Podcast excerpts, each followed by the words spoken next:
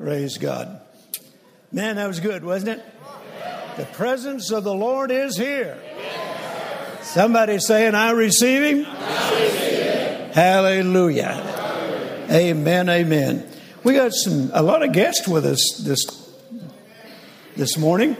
Uh, some of our cabinet members, president's cabinet members, have stayed over for the service. All of you that are members of the president's cabinet, please stand so I won't overlook anybody. All right. Inter- our international guests. Praise God. Amen. For those of you that do not know what the president's cabinet is, it's a group of men and women, pastors, businessmen, businesswomen, that I call the above and beyond. They're linked with us in our missions outreaches all over the world.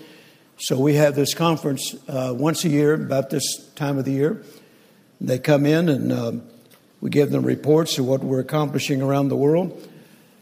And uh, then we have some wonderful services. And Carolyn did an outstanding job teaching on some end times. Praise God. Everybody enjoyed it. And I, I think she ought to spend about three days or more right here in our church talking about the end times. Amen. She'll stir you up if you're not already stirred up. I love that first song they did this morning. Or it was the first one I heard when I came in, uh, about all things are possible. Last night, after we got back home from the cabinet meeting, uh, I had a lot of work to do that I had to take care of before I leave town tomorrow. And I had this service on my mind, and finally when I got through with all the things I needed to do, uh, I kept hearing in my spirit, teach faith, teach faith, teach faith. There are so many people that are coming into the kingdom of God right now. And many of them are watching internet, watching live stream all over the world. So many that have never heard the basics of faith the first time. And then there are a lot of people who have heard them, and yet they've walked away from it for whatever reason. The adversity we're experiencing today, or just simply because they think that's not the message of the hour, it is more the message of the hour than it's ever been. It's impossible. Excuse me, I got something on my tongue there. It's impossible to please God without faith. Not only that, this is the victory that overcomes the world, even our faith. So if you want to live a victorious Christian life, then you're going to do it through faith. You're going to do it by faith. Can you say amen? Amen. Now, this is something that I first learned in nineteen sixty-nine. I didn't know anything about faith prior to that. Oh, I'd heard, you know, have faith in God. I'd heard that as a young boy in church. But I don't remember. Uh, of course, I'm, I'm not saying he never did, because I will admit I didn't listen a lot.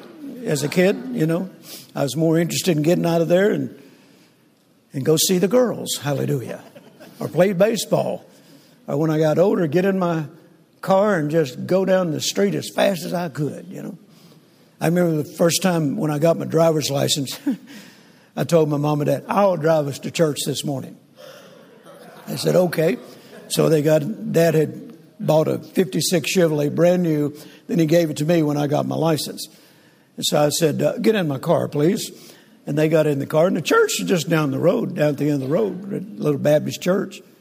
So I drove them down there and made sure everybody saw I was driving, you know, because I was about this tall, you know. And, and uh, so, you know, made sure everybody saw that I'm the driver today. And as soon as pastor said, you know, the closing prayer, I got up, ran out to the parking lot, got in the car, and I was going to pull it up to the front of the church for mom and dad to get in and to show off. And mom was notorious for talking to everybody before she left. And I waited, and I waited, and dad waited, and my sister waited, and they waited. And I thought, well, I got time to ride around the block. So I rode around the block. And when I come back, everybody was gone. My mom and dad had to walk home. And then the next time I took my mom and dad somewhere, it was to a funeral for uh, my mother's aunt in Arkansas. And we're in that procession going to the graveyard, you know, and and everything was so slow. Oh, man, it was so slow. So I just whipped around everything, passed up the everybody. Passed up the casket. Dad said, "Where are you going, son?" I said, "This thing is too slow." He said, "It's supposed to be slow, you know." So anyway, I don't know why I had to tell that. I just wanted to hear it again. Praise God. Has nothing to do with my sermon, but anyway, I, you know, I just thought you'd like to know something about my past. Amen. So, getting back to uh, the Lord impressed upon me about this morning's service is go back and teach basics of faith. Now, we've been talking about ever since October, or I've been talking about, the prophetic word the Lord gave me regarding twenty twenty-two. And as you well know, He said, it'll be the year of the open hand of God. And those who will be expecting it and those who will not be shaken by all the chaos and the disorder that is happening in the world today, they will experience supernatural, unusual, and extraordinary provision. Amen. Now, I've had people say, "Well, Brother Jerry, I want that and I need that, but how do I do it?" Well, everything is with God is through faith. Through faith. Amen. Every blessing we receive is through faith. That's the reason the Bible says it's impossible to please God without faith. And then the Bible says the just shall live by faith. Another translation says the just shall have their lives sustained by their faith. So I began to learn this back in nineteen sixty-nine and uh, through the ministry of Kenneth Copeland, first of all. Very first message I ever heard him preach. Uh, he just simply called it the word of faith. And prior to that, I'd heard people talk about you ought to have faith. And I heard people talk about this is what you could do with faith. But I don't remember hearing many sermons about how do I get faith? And then once I get it, how do I use it? How do I release it? Okay. But Brother Copeland began to answer those questions for me. And then I couldn't get enough. I just absolutely couldn't get enough. Anybody ever been that way? Just couldn't get enough? And, uh, of course, this is back in the reel-to-reel days. And a lady that was part of Carolyn's prayer group at the church there, a friend of hers, she brought over a grocery bag full of all the messages that Brother Copeland had preached that week that he was there. Now, I only heard him the last night, but she recorded them and said the Lord told her to bring them to me. He said, if you'll listen to them, they'll change your life. So I began to listen to them. And I listened to them. And I listened to them over and over and over.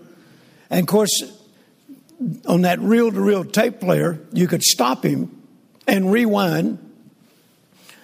And uh, when he'd say, open your Bibles to a certain place, I didn't know where that was. So I had to stop him and go to the index, find what page he was on. Then I'd turn him back on.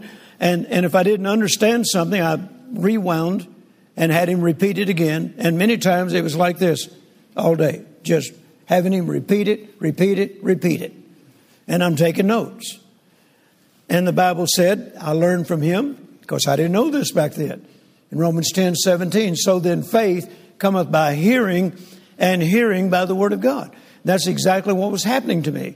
I'm listening, listening, Listening, listening, listening, and I noticed that things that looked impossible before didn't look so impossible now. Why? Because faith was coming. Faith was coming. If you're having a hard time believing that God wants to open His hand to you and cause you to experience supernatural, extraordinary, unusual provision, then you need to get back in the Word. Thank you for your enthusiasm. You need to get back in the Word. Go study and read again, read and study again the, the, the stories of supernatural provision. It, they're in the Bible, all over the Bible. And read those stories. Those stories will uh, produce uh, an, an assurance that if God did it for them, He can do it for me, praise God. Amen. So we want to talk about faith this morning and talk about believing God, trusting God to do what He said He would do. Now, Psalm one forty-five, verse sixteen, let's look at that. That's the basis upon which we have began the study. Thou openest thine hand and satisfy the desire of every living thing. Now, I want to read some other translations that we've read in the past, but just want to bring you up to, to date. The Passion Translation says, when you open your hands, it is full of blessings. When God opens His hands, it is full of blessing. And verse nineteen says, every godly one receives even more than what they ask for. That's a liberal God.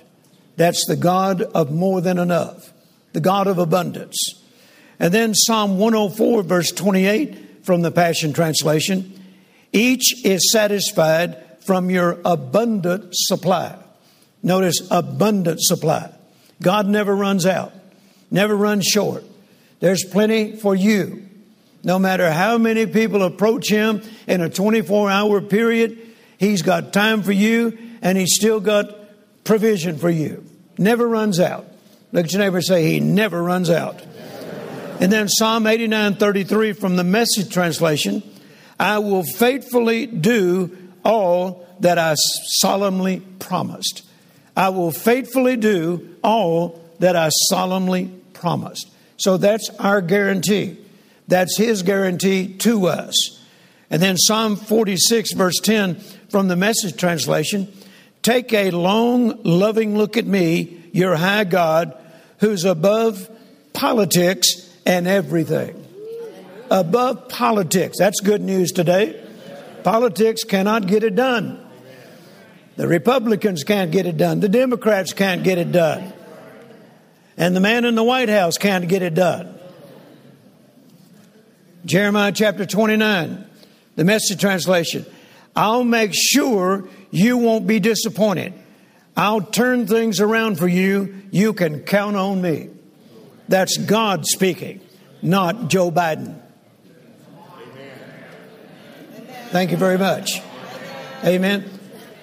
You won't be disappointed. I'll turn things around for you. You can count on me.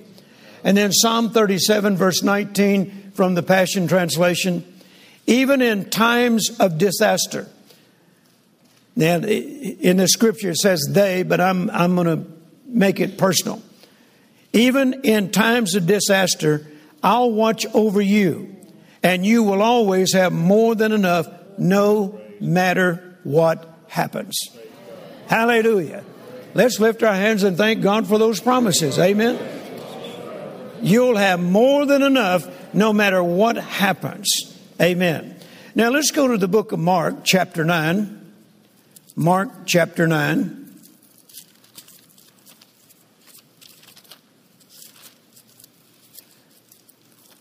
And take a look at a story and something that happened in the ministry of Jesus and how He responded to it.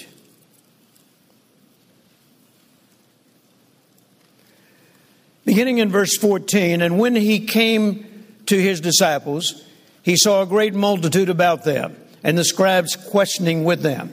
And straightway all the people, when they beheld Him, were greatly amazed, and running to Him, saluted Him. And He asked the scribes, what question ye with them? Let's move on a little bit further and go down to nineteen. He answered him and saith, O faithless generation. Now I, I got to back up to verse eighteen. Don't want to miss that part. Well, let's go back to verse seventeen. Don't miss that part. Should have read, kept reading the whole thing. Okay. And one of the multitude answered and said, Master, I have brought unto thee my son, which hath a dumb spirit. I know a lot of people have that spirit. uh, it's a different spirit, okay.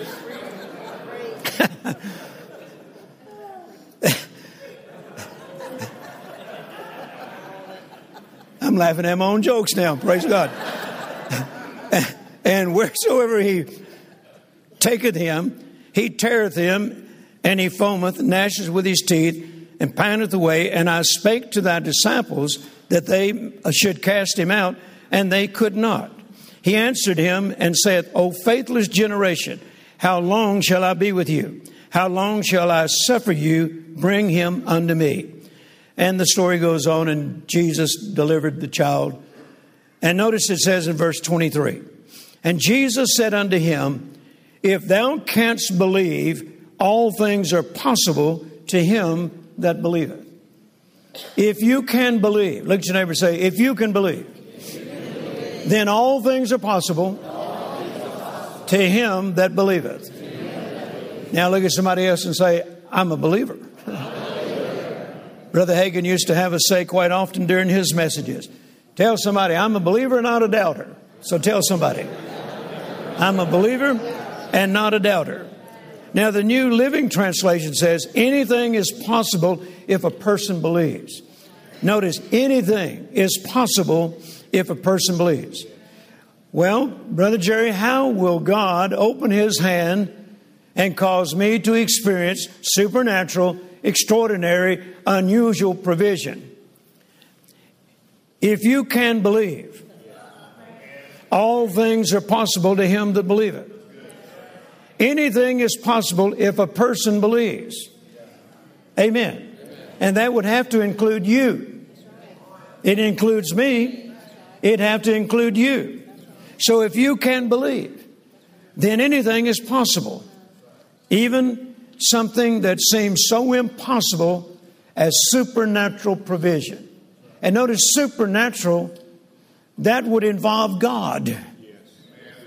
God's in it. God's behind it. God's the one who makes it happen.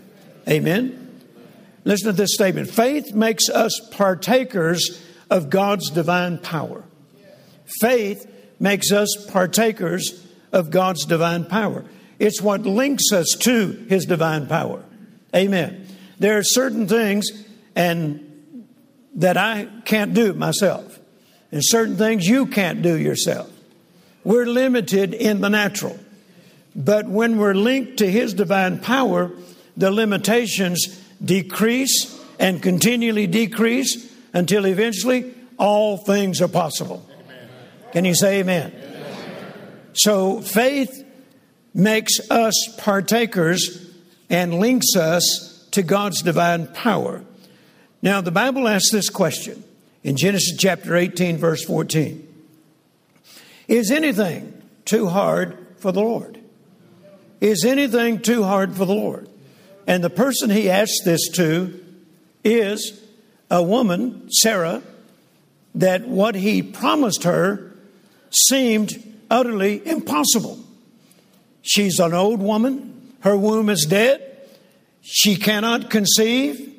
Abraham, her husband, is old in the natural.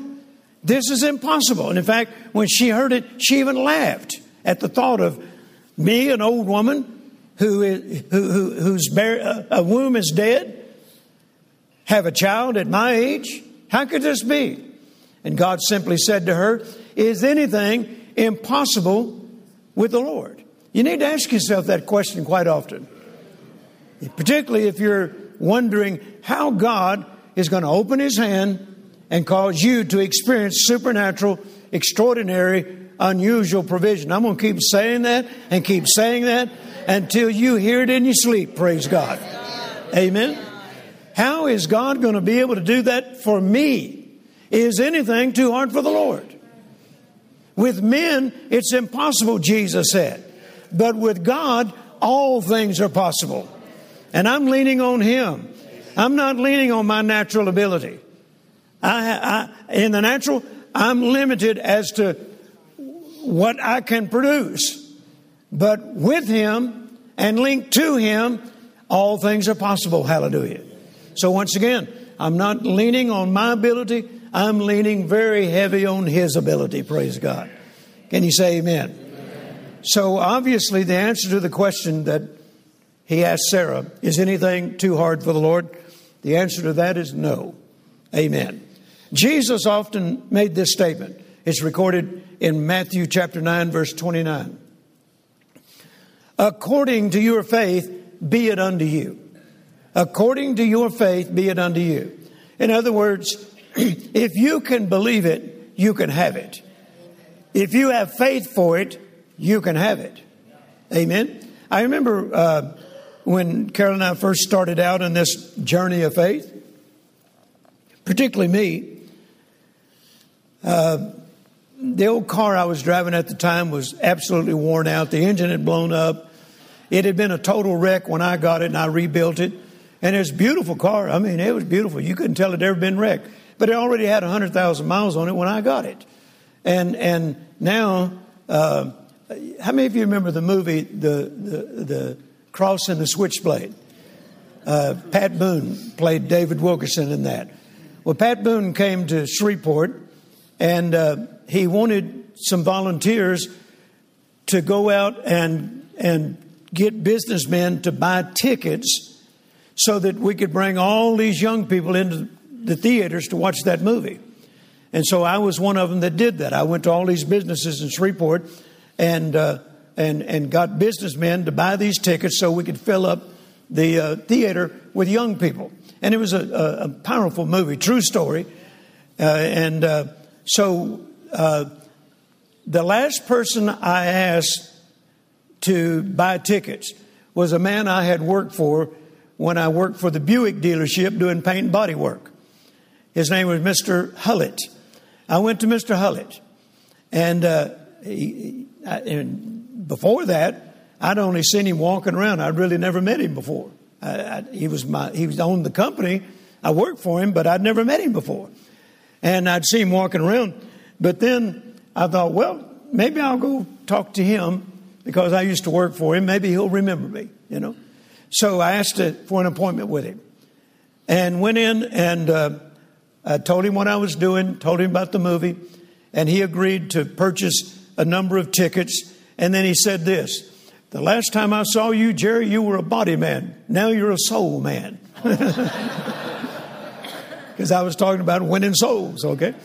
And uh, so he followed me out to my car. And he, he, he gave me the money to buy all these tickets so I could get these young people in the movie. And uh, he he shook hands with me and said, uh, you know, best of luck to you in, in, in the ministry and so forth. And uh, and then he just stood there as I started my car. And the engine blew up. Caught on fire right there in front of him.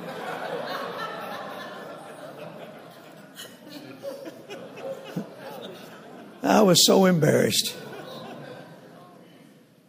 God has come that we might have the abundant life, and my car's on fire. And he just looked and got somebody to come help me put the fire out, and then he went back to his office, and I wondered what he thought. You know, well, poor thing. Maybe, maybe some good will come out of this. You know, I don't know what he thought, but I was embarrassed. And then I had to have it towed home. I didn't have the money to have it repaired. I had to have it towed home. So that was the condition of the car that we had when I went in the ministry. Okay? So obviously, my lightning fast mind thought, we need a car. So I, I felt like that we're going to have a traveling ministry. I, I didn't feel like I was supposed to be a pastor. I knew I was going to be traveling. So I started looking for what would be the best vehicle for us to travel in. And we had two, Jerry Ann and Terry were very little. And so we're going to, we have the family with us traveling, you know. So I went and got brochures at different dealerships, laid them all out there, looking at all of them. And then I, I come up with this, this Volkswagen bus. I thought, well, number one, it's economical, you know.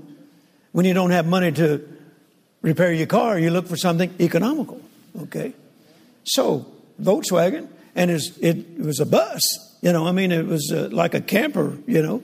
It's got plenty of room. We, if we had some other people going with us, we got room. If we had some equipment, we got room. So I narrowed it down to the Volkswagen bus. I said, Carolyn, put on your best duds. We're going to the Volkswagen dealership. Now, her best duds at that time were cut down maternity dresses because she'd had two babies, one after the other, thirteen months apart. And she took those maternity dresses, cut them down, and that was her best clothes. I put on the best I had, and we went to the Volkswagen dealership. And they had one right in the showroom. And the guy come out, the salesman came out, you know, and, you know, went over the whole thing with us. We said, that's the one. He said, come in my office. So we sat down behind his desk, and he said, now, this is what it's going to cost. How are you going to pay for it? Well, I'd heard Brother Copeland say, oh, no man, nothing but love. Stay out of debt. I said, we're going to pay cash. Oh, really?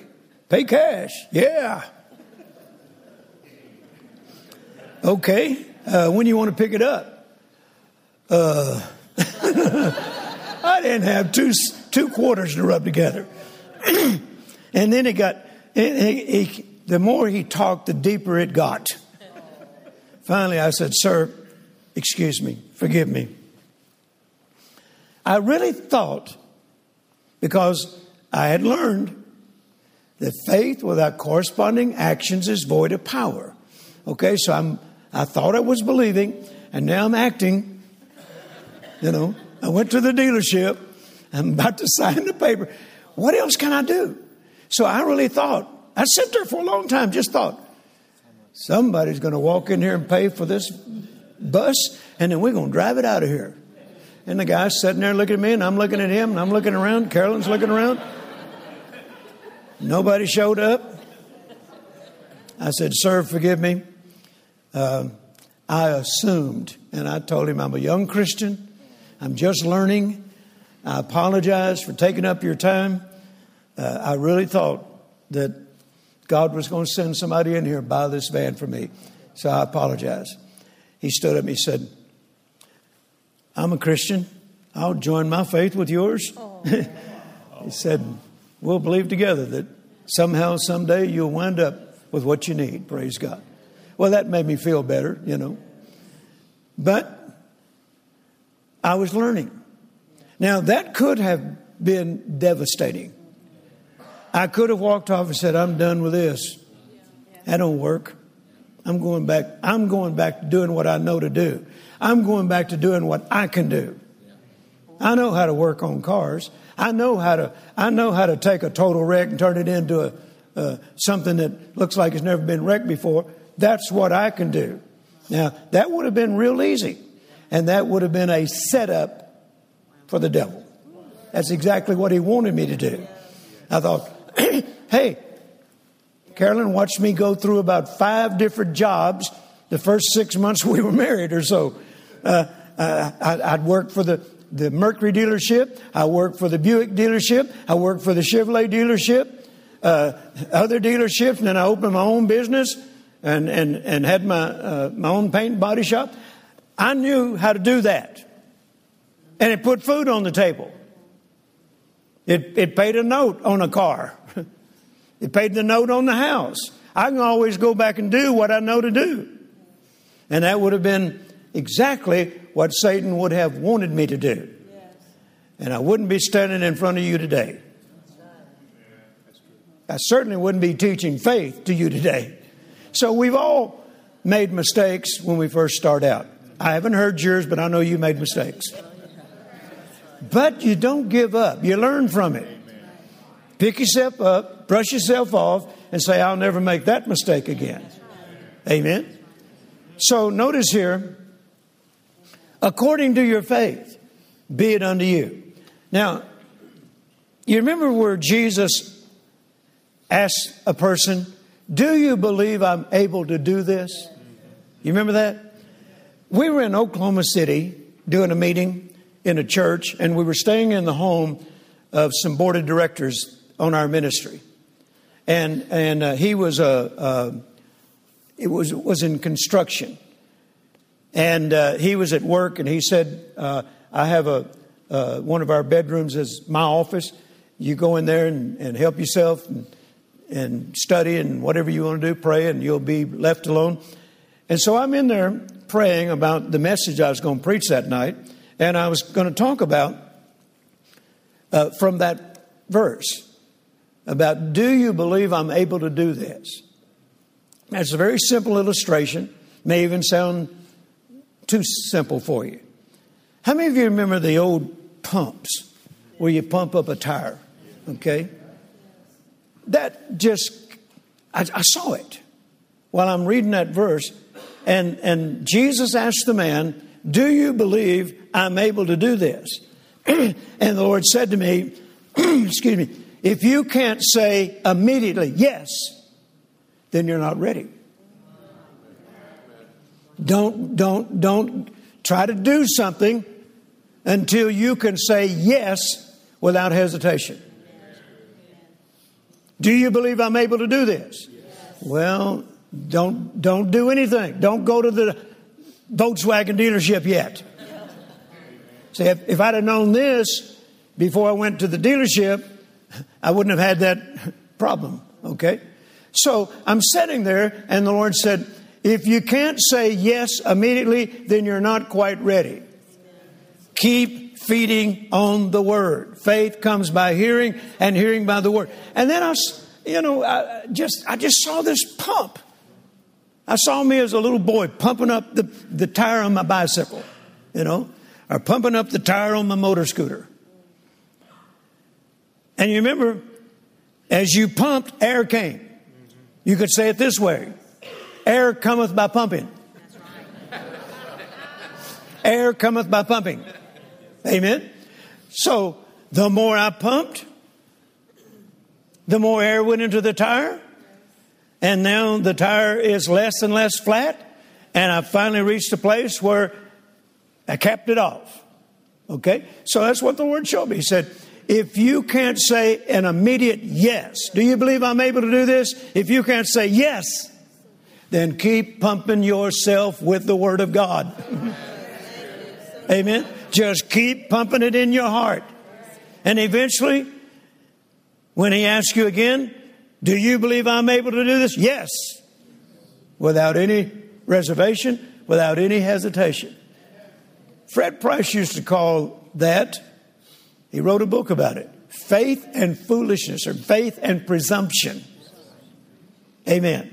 Now see, I was presuming and I was foolish for going to that dealership when I hadn't got my faith pumped up enough. Are you still with me? Yes. Keep feeding on the Word. That's what you're doing. Every time you feed on the Word, you're pumping a little more into your heart. And the more you pump that Word into your heart, the stronger your faith becomes. And you get to the place to where you say, I believe He's able to do anything. Nothing's impossible with my God. Now you're ready, praise God. Amen. You won't fail. So that's what a lot of people are doing. And, and they really don't even know the basics of faith yet. And sometimes we assume they do. That's the reason the Lord em- emphasized to me last night. Teach faith. Teach faith. Teach faith. There's so many people that have never even heard the basics. This is basic. I call this as basic as it gets. Okay? But if you don't have those basics, you can't build. It's the foundation. And you build on foundations. So once again, according to your faith, be it unto you. Now in this story, once again, that we read from Mark chapter nine, notice how Jesus referred to these people that tried and couldn't do it. Faithless generation. The Amplified Bible says an unbelieving generation. Now, in most cases, the reason they're faithless or unbelieving is Hosea four six, lack of knowledge. Lack of knowledge. And then the other reason that a lot of people are faithless and unbelieving is because they reject knowledge. It's one thing not to have knowledge. It's something else to reject it. You know? And a lot of people have done that. They say, well, I don't want to hear that faith. In fact, I was looking at a commentary last night about this verse. I thought, I'm not reading you anymore. And one of the first things he said was, now I'm not pro- I'm not promoting the Word of Faith message. Turn you off. I am promoting the Word of Faith message. I'm guilty. I be one. Amen. I'm a Word of Faith preacher. And I'm promoting the Word of Faith. But he he was he was saying in there, uh, you know, basically, don't get your hopes up because it doesn't always work. I'm not promoting that faith message. Well, quit writing. We don't want to hear anything you have to say. Quit taking up my time. Amen. I want to hear somebody talk faith. Amen. So, a lack of knowledge. If you haven't, if you've never heard, then obviously it's going to be difficult for you to believe that God can do these things. And then, secondly, rejected knowledge. It's one thing to hear it and even know that it's true, but then you reject it. You refuse to accept it. So you could say that the two primary reasons why a lot of people fit into this category as a faithless or unbelieving generation is because of a lack of knowledge or rejected knowledge. Jesus made this statement in John seventeen seventeen, speaking about the Word of God. Thy Word is truth. Thy Word is truth. I looked up the definition of the word truth probably fifty years ago. And I, I went to every dictionary I could find. And the one that I liked the best simply gave it this definition. Truth.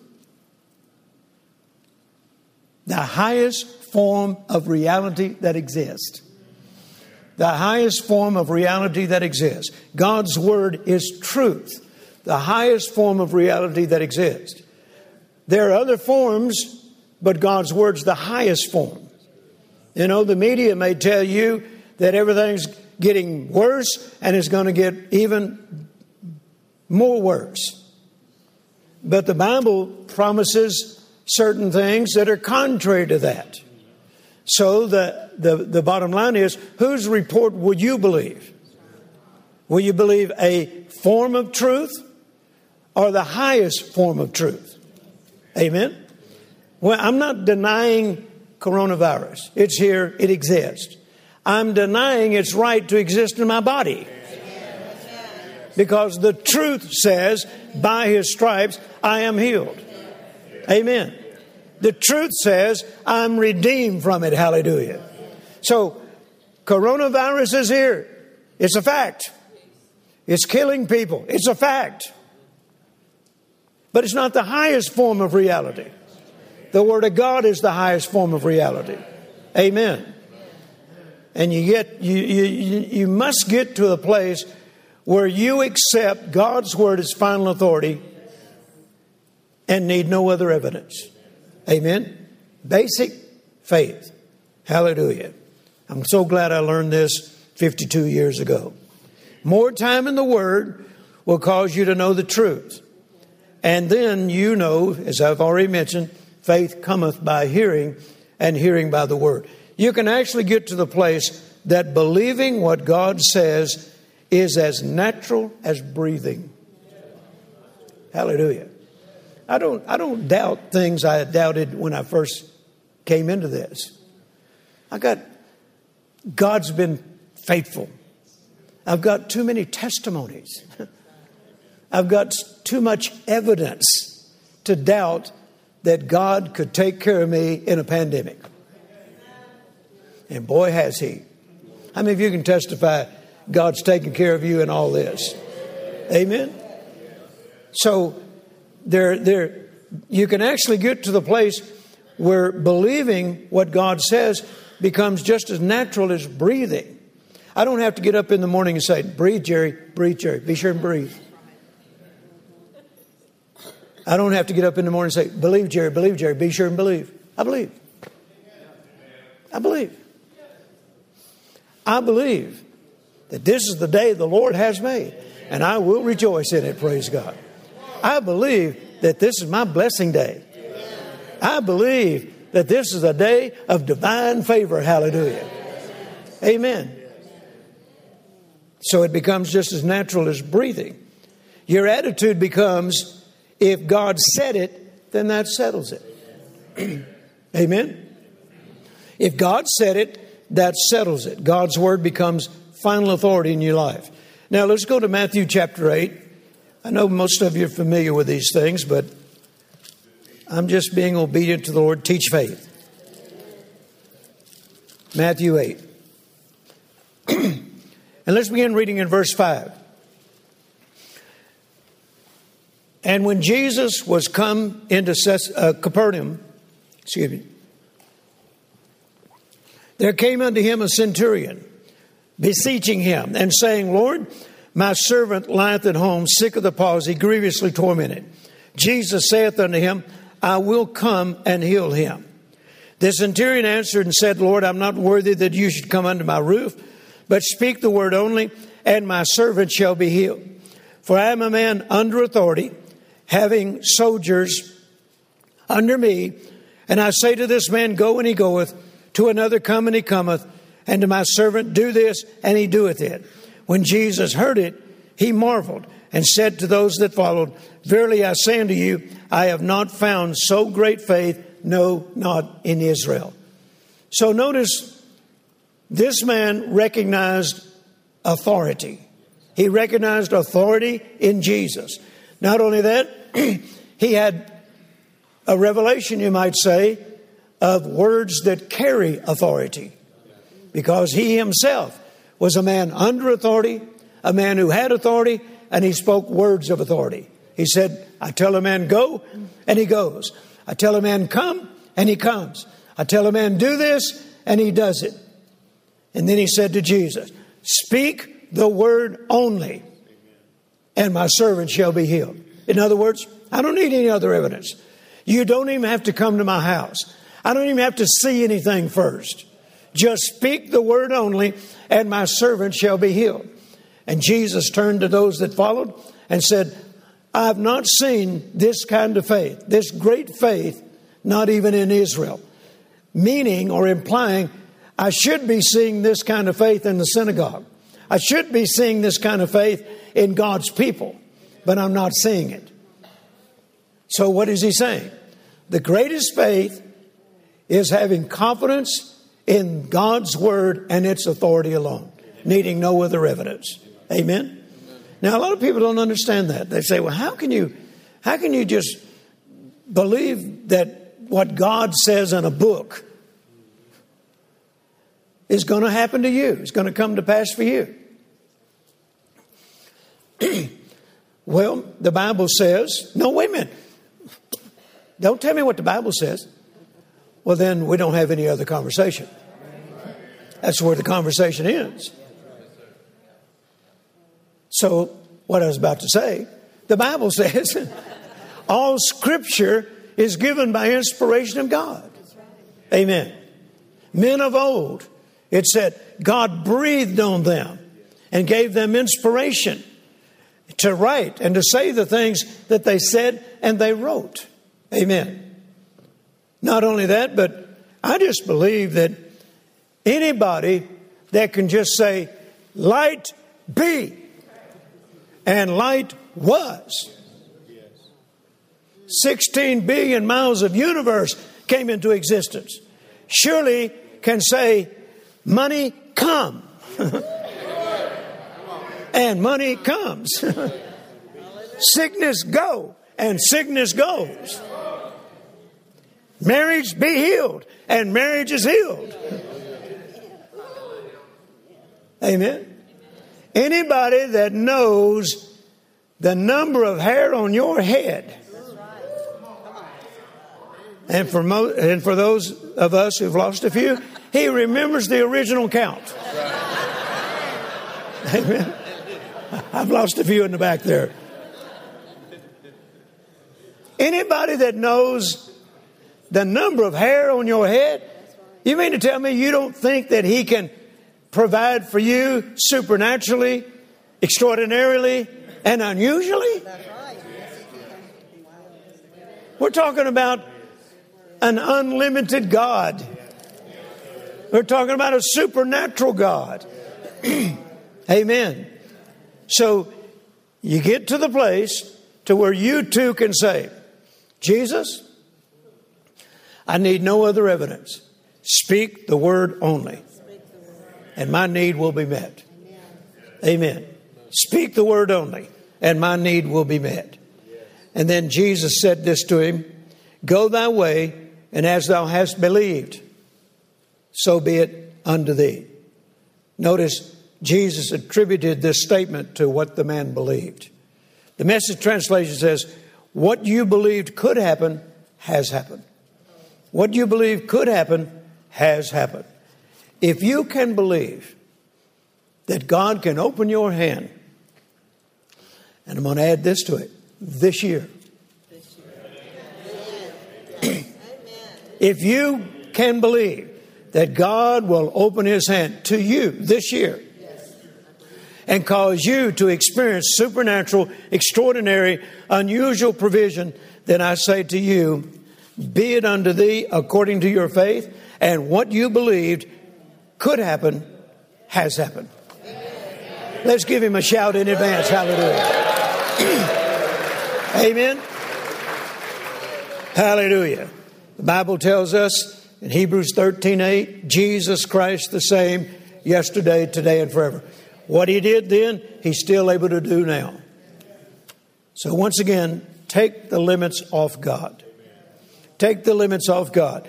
When you take the limits off God, you take your limits off yourself. Ephesians three twenty, now unto him that is able to do exceeding abundantly above all that we ask or think, according to the power that worketh in us. Notice, God is able. Not only is he able, but go to the next level and dare to believe he's willing to do it. God is able, and he can, and he will. As thou believe, so be it unto thee. I believe he can. I believe he will. And thank God I have this testimony. He has. How many of you can give that same testimony? Now, the Amplified Bible, as we've talked about before, and I won't go into that a lot, but the Amplified Bible uses this phrase. He's able to do all, above all, that we dare ask or think. So what I hear God saying is, take the limits off. I dare you. Take the limits off. Think bigger. Ask bigger. Believe bigger. Amen. I dare you. So look at someone and tell them, I dare you to take the limits off God. I dare you to believe that he can and believe that he will open his hand to you this year and cause you to experience supernatural, extraordinary, unusual provision. Amen. And give the Lord a shout. Hallelujah. Amen. Now, listen to this. Why do people limit God?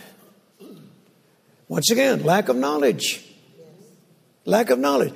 Who in their right mind would say, God can't do this?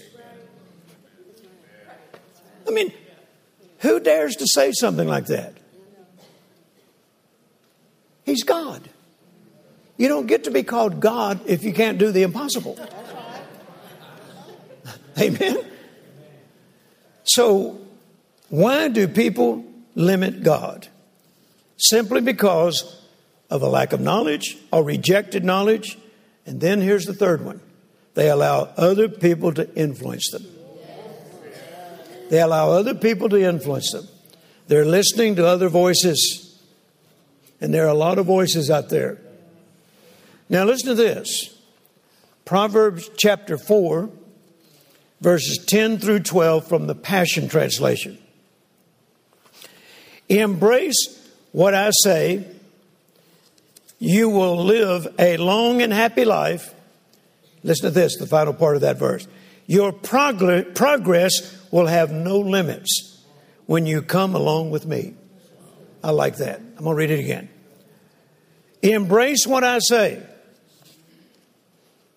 You will live a long and happy life. Your progress will have no limits when you come along with me. Progress with no limits. That sounds good, doesn't it? Progress with no limits.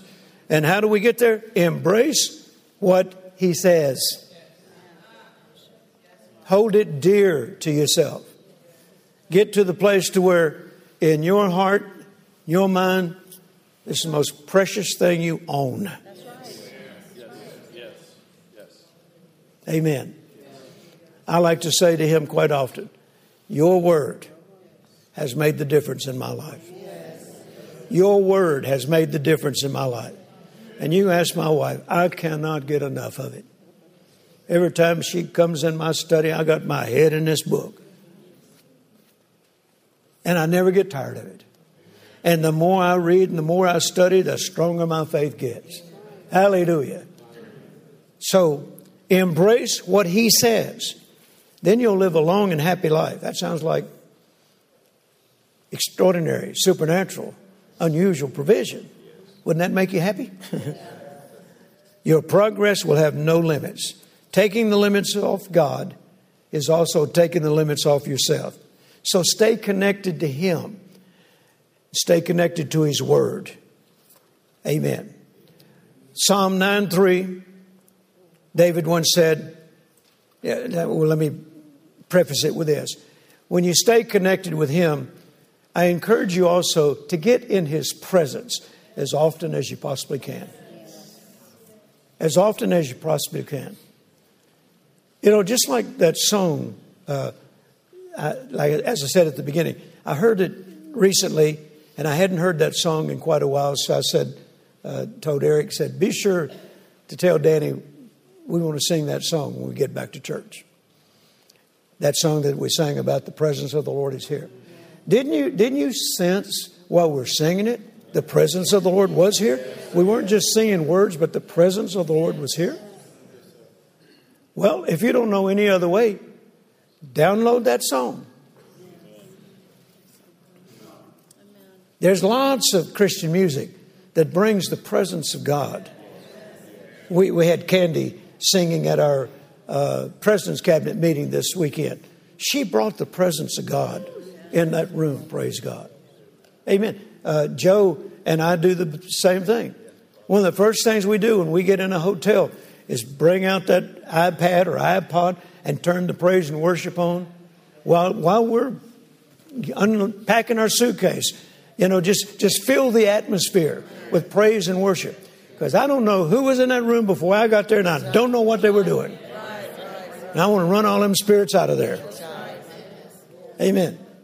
And Psalm nine three says, mine enemies shall fall and perish at thy presence. So that's what I'm doing. That's the reason I turn that praise and worship mu- music on. And sometimes the the rooms we're in, we might be next door to each other. I hear them playing something. They hear me playing something. But we got praise and worship going. Amen. And mine enemies shall fall and perish at thy presence. Amen. Verse four says, from the Message translation, Psalm nine, you took over and set everything right when I needed you. You were there taking charge. Amen. That's what God wants to do. When you get in his presence, he will take over. He will take charge and cause your enemies to fall at his presence. Then Psalm one forty-seven verse five says from another translation, great is our Lord and abundant in power. Abundant in power. And then finally, Psalm seventy-eight verse forty-two. You remember the psalmist said, they limited the Holy One of Israel in verse forty-one. Verse forty-two tells us how they did it. They remembered not his hand. They remembered not his hand. What does that mean? They forgot about the power. They forgot, forgot about the love. They forgot about the liberality. They forgot how good God is. They forgot his hand. Amen? So God wants each and every one of us, I fully believe, wants each and every one of us to experience this year.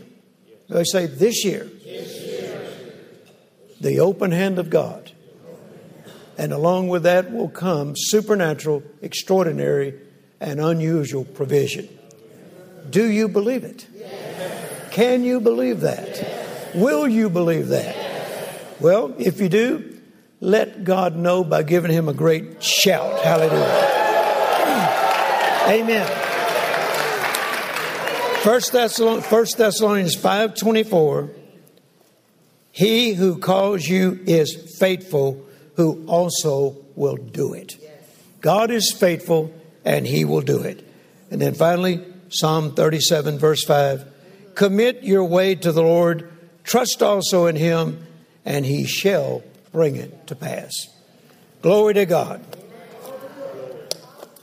Faith one oh one. Did you get anything out of this? Hallelujah. Thank God for the word of faith. And I'm going to take it a step further. Thank you, Lord, for sending Kenneth Copeland to Jerry Savelle. Amen. And thank you, Lord, for telling Kenneth Copeland to tell me about Kenneth Hagin. And thank you, Lord, for, for sending me Oral Roberts. And thank you, Lord, for sending me T L Osborne. My four mentors. I will forever be grateful to God for those men coming into my life and what they taught me in those early days. I'm still living by those principles. I haven't changed in all these years. The word hasn't changed in all these years. Hallelujah. And it's still working. And what I love even more than anything else, it works in the worst of times. Can you say amen? Amen? All right. Smile real big at somebody and tell them, I hope you were listening today.